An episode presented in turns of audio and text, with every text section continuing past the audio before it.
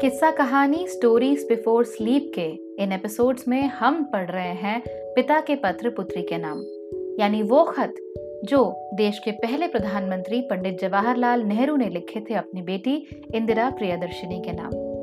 अब तक हम 13 खत पढ़ चुके हैं जिसमें नेहरू धीरे धीरे करके इंदिरा को बता रहे हैं कि जमीन कैसे बनी, इंसान धरती पर कैसे आया और धीरे धीरे करके सभ्यता कैसे बनती गई।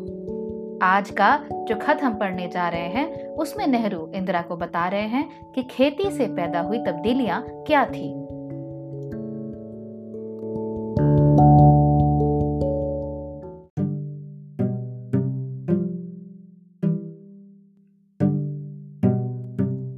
अपने पिछले खत में मैंने कामों के अलग अलग किए जाने का कुछ हाल बताया था। बिल्कुल शुरू में जब आदमी सिर्फ शिकार पर बसर करता था, काम बटे हुए ना थे। हर एक आदमी शिकार करता था और मुश्किल से खाने भर को पाता था। पहले मर्दों और औरतों के बीच में काम बंटना शुरू हुआ होगा। मर्द शिकार करता होगा और औरत घर में रहकर बच्चों और पालतू जानवरों की निगरानी करती होगी।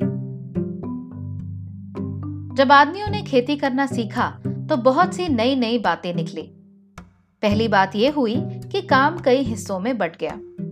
कुछ लोग शिकार खेलते और कुछ खेती करते और हल चलाते। जो दिन गुजरते गए आदमी ने नए नए पेशे सीखे और उनमें पक्के हो गए। खेती करने का दूसरा अच्छा नतीजा ये हुआ कि लोग गांव और कस्बों में आबाद होने लगे। खेती के पहले लोग इधर उधर घूमते फिरते और शिकार करते थे। उनके लिए एक जगह रहना जरूरी नहीं था। शिकार हर एक जगह मिल जाता था।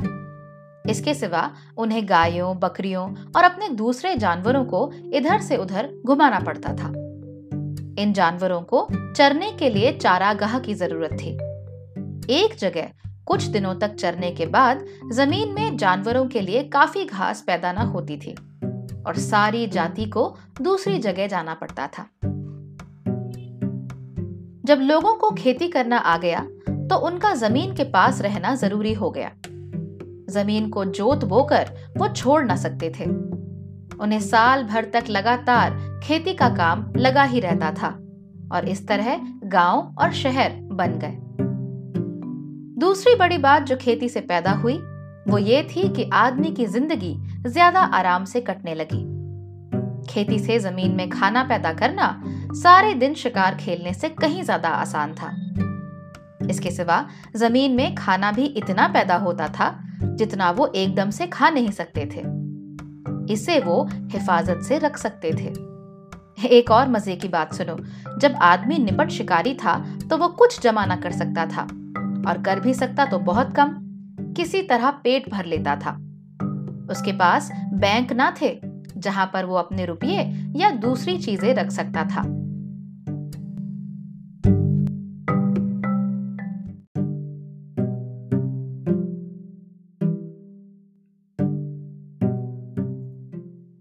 आदमी को अपना पेट भरने के लिए रोज शिकार खेलना पड़ता था, लेकिन खेती में उसे एक फसल में जरूरत से ज्यादा मिल जाता था। इस फालतू खाने को वो जमा कर लेता था।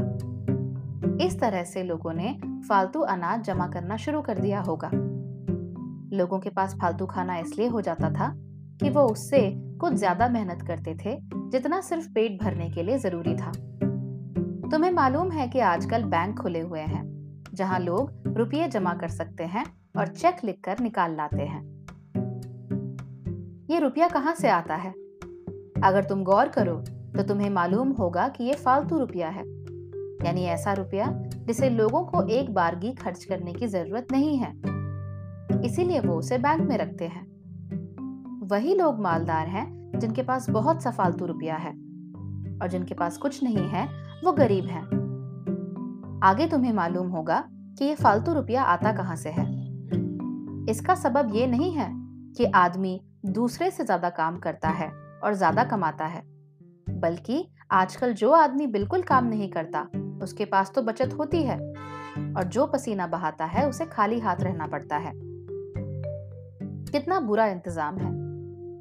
बहुत से लोग समझते हैं कि इसी बुरे इंतजाम के सबब से दुनिया में आजकल इतने गरीब आदमी हैं। अभी शायद तुम ये बात समझ ना सको इसीलिए इसमें सर न खा पाओ। थोड़े दिनों में तुम इसे समझने लगोगी। इस वक्त तो तुम्हें इतना ही जानना काफी है कि खेती से आदमी को ज्यादा खाना मिलने लगा जितना वो एकदम खा नहीं सकता था। ये जमा कर लिया जाता था। उस जमाने में न रुपये थे न बैंक। जिनके पास बहुत सी गायें, भेड़ें, ऊंटें या अनाज होता था वही अमीर कहलाते थे।